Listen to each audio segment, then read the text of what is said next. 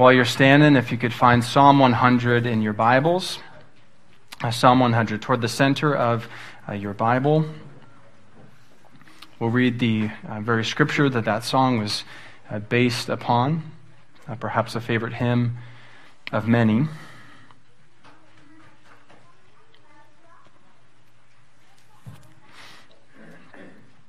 And you'll see the title of the psalm is A Psalm for Giving Thanks. And so it might prepare us for this week ahead. Let me read Psalm one hundred for us. Uh, this is God's word. Make a joyful noise to the Lord, all the earth. Serve the Lord with gladness. Come into his presence with singing. Know that the Lord, he is God. It is he who made us, and we are his. We are his people and the sheep of his pasture. Enter his gates with thanksgiving, and his courts with praise. Give thanks to him. Bless his name. For the Lord is good. His steadfast love endures forever, and his faithfulness to all generations. This is God's word for us this morning. You may be seated. And let me pray for us as we approach God's word. Now, Lord, would you shape us now by the preaching of your word? Uh, would you uh, retune our hearts uh, to your praise? And I pray this in Jesus' name.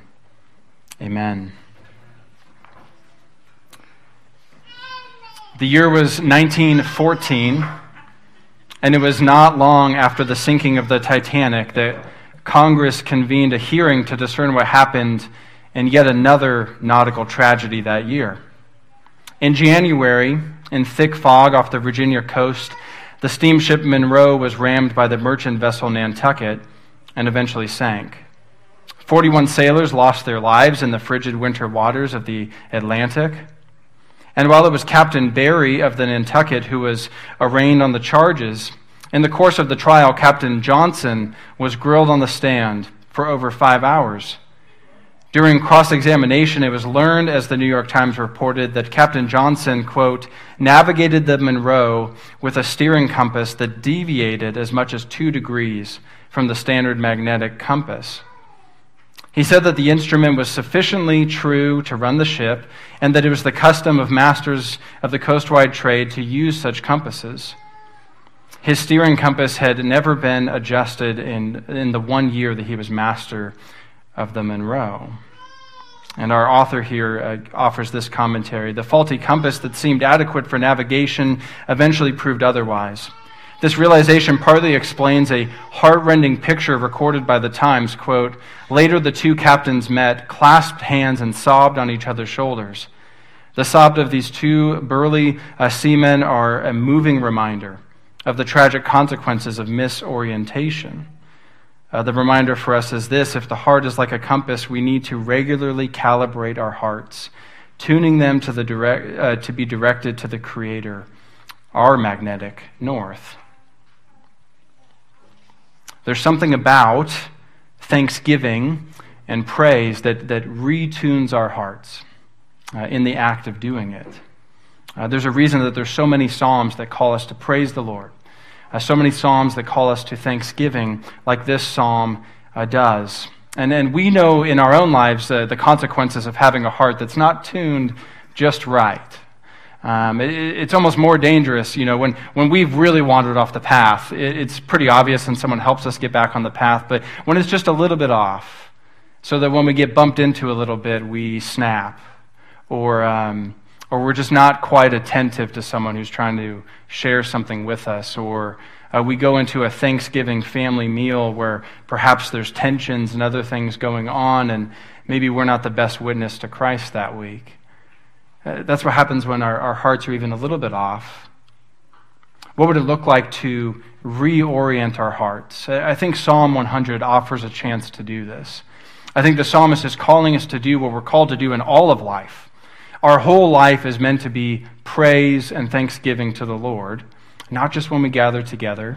And I think the psalmist is calling us to that. And so will you come with me as we look at Psalm one hundred? Uh, will you be willing, uh, as we sang in Come Thou Fount, you know, tune my heart to sing thy praise. What would happen this week? What, what could happen in our Thanksgiving gatherings if our hearts were retuned back where they need to be, focused on God, our Creator? And so you'll see the point of the message this morning. Come near to God with thankful praise. Come near to God with thankful praise. And, and each point will break down each part of that. Uh, but the three points are really just three reasons that the psalmist gives us. Why should we come near to him? Why should we come near with thankful praise? Number one, because he is God. Because he is God. Uh, you'll see the call to praise happens in verses one and two, and then in verse four. And uh, look at all of these um, commands that were given. Uh, just scroll with me through the, the psalm. See if you can count with me how many commands that were given. Uh, make a joyful noise to the Lord, all the earth. That's one. Number two, serve the Lord with gladness. Number three, come into his presence with singing. Uh, go to verse four. Enter his gates with thanksgiving and his courts with praise. Give thanks to him. That's five. And bless his name. Did we miss one? Where, where did we miss one? Verse three. Know that the Lord, he is God. And so we have this call to thankful, joyful, glad praise, which, depending on where you're at in life, is, is either just a rousing amen to that, or it's like when a really happy song comes on the radio and you are not in the mood. Uh, you switch to something else. uh, because when you're in that place, it, it, it can be grating to hear someone say, just be happy, you know, be glad, be joyful. If our hearts are not in the right place, or if we're just in a hard place. But the psalmist here is making no apologies, and, and we'll nuance that later, but he's saying, make a joyful noise. Not just God's people, but all the earth. Uh, serve him with gladness, right? Not begrudgingly. Uh, come into his presence with singing. I mean, that's what we've been doing already this morning. Enter his gates with thanksgiving, his courts with praise. Bless his name. Give thanks to him. These uh, these commands then uh, form a structure for us. There's seven commands, and as Hebrew poets like to do, they like to put things right in the middle of the psalm. And so you have three commands calling us to praise and thank and with gladness, and that's repeated in verse four with three more commands. So what's the middle command? Know that the Lord, he is God. That's really the central command of this psalm. If we're going to give thanks to him, if we're going to praise him, if our hearts are going to be retuned, we have to go right to the heart of it. We need to remember that he is God. That he is God. We need to know it. And knowing isn't just mental capacity. Uh, remember that the demons know that God is God, but they don't know him personally, or they don't love him. As we'll see later, they don't belong to him. And really, this knowing itself is an act of worship. So it, it, the structure of the psalm, you have verses one and two, praise the Lord, thank the Lord. Verses, verse three, why? Because he's God. And we'll see even more than we're his and we're the sheep of his pasture. And then verse four, praise the Lord, thank him, bless him. Verse five, why?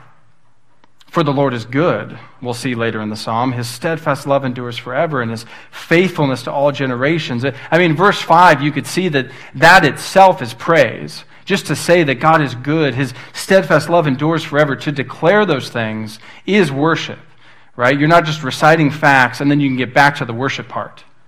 Or to put it another way, uh, in verse four, he's saying, praise the Lord, and then he's like, look, let's do it. So praise the Lord. Verse five, he's praising the Lord. Verses one and two, praise the Lord. Verse three, he's doing it and we're doing it. Know that the Lord, he is God. It is he who made us and we are his. We are his people and the sheep of his pasture. To declare who God is isn't just a mental activity, it is worship.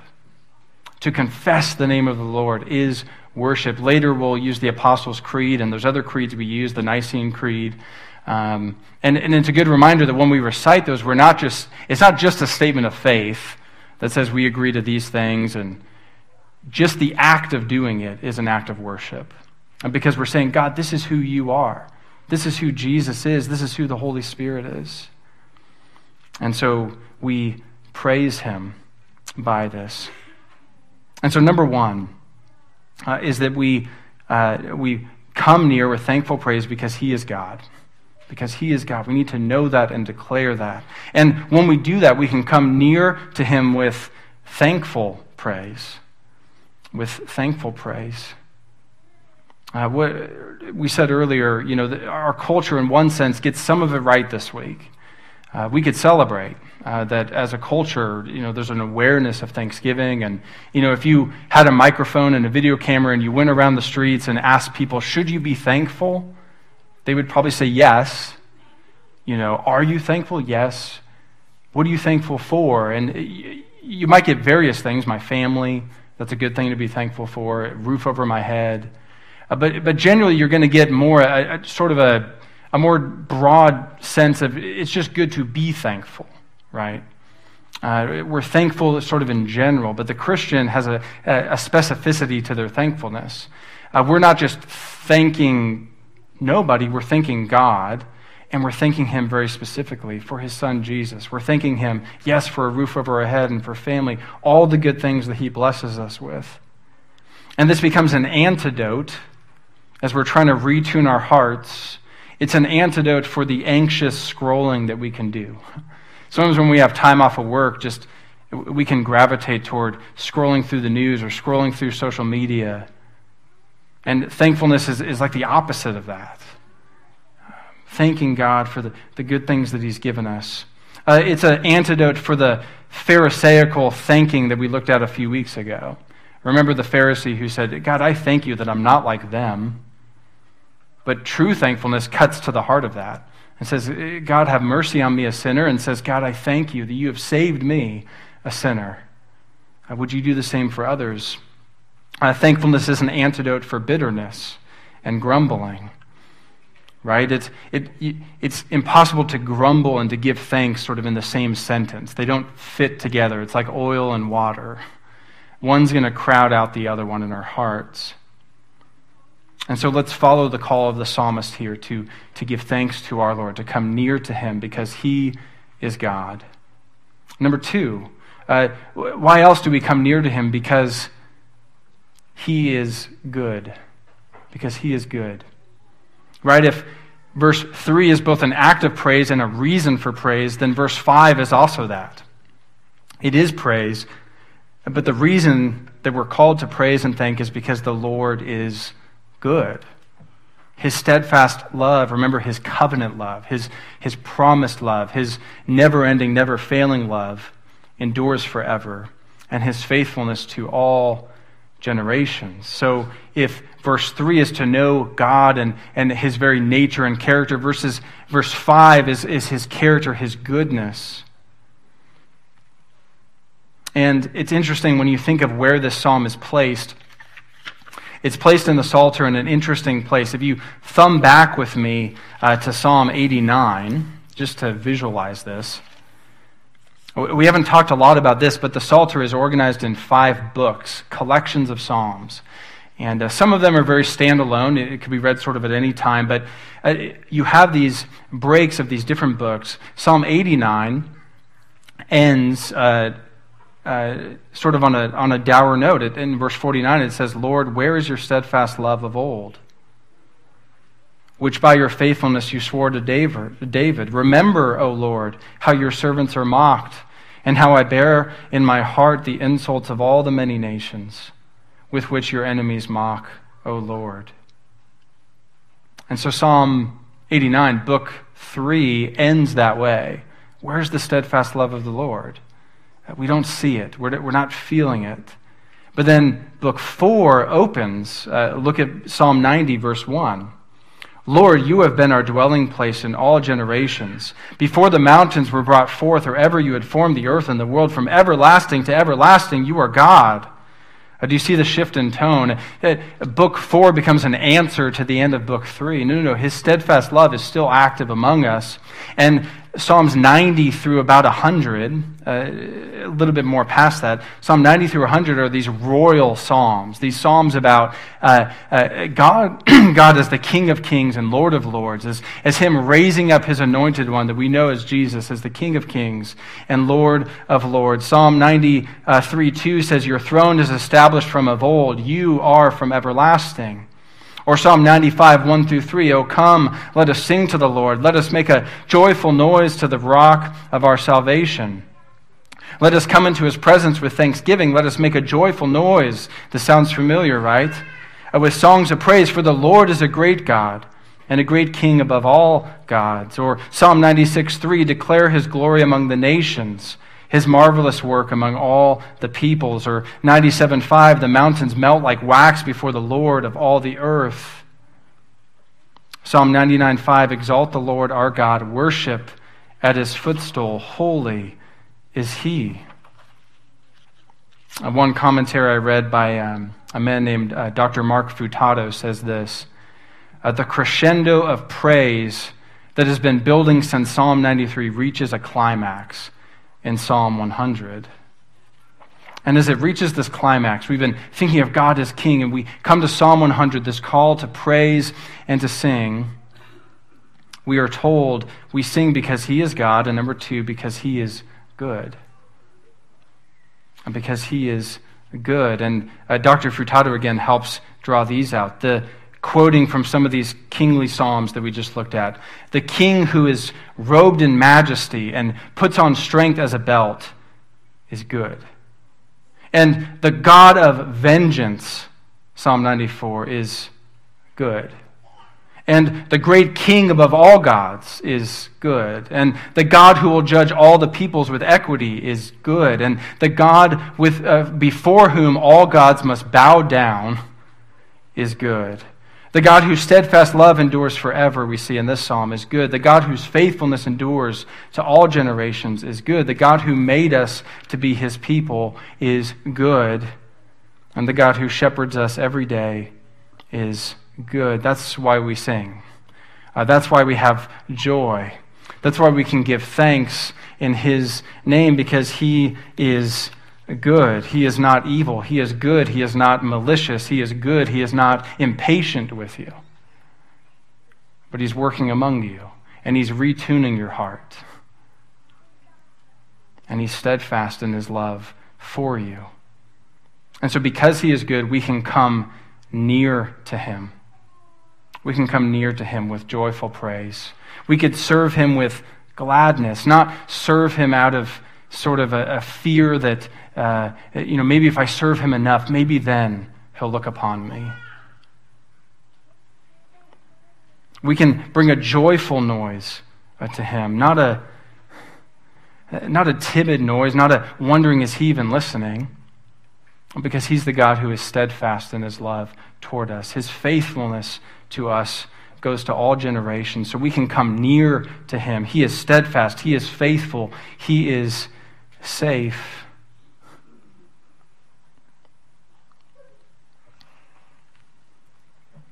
And so we praise him, we thank him because he is God, because he is good, and number three, because we are his.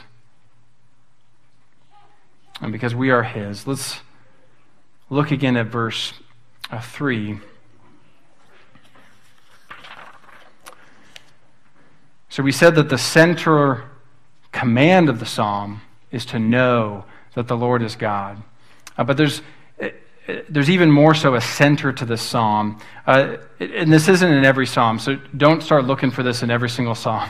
You might get into trouble. The central meaning of this psalm is the. Um, but if you count the words in Hebrew, there's a word right in the center of this psalm. And, and I think the psalmist did this on purpose. I think it's twenty words before and after.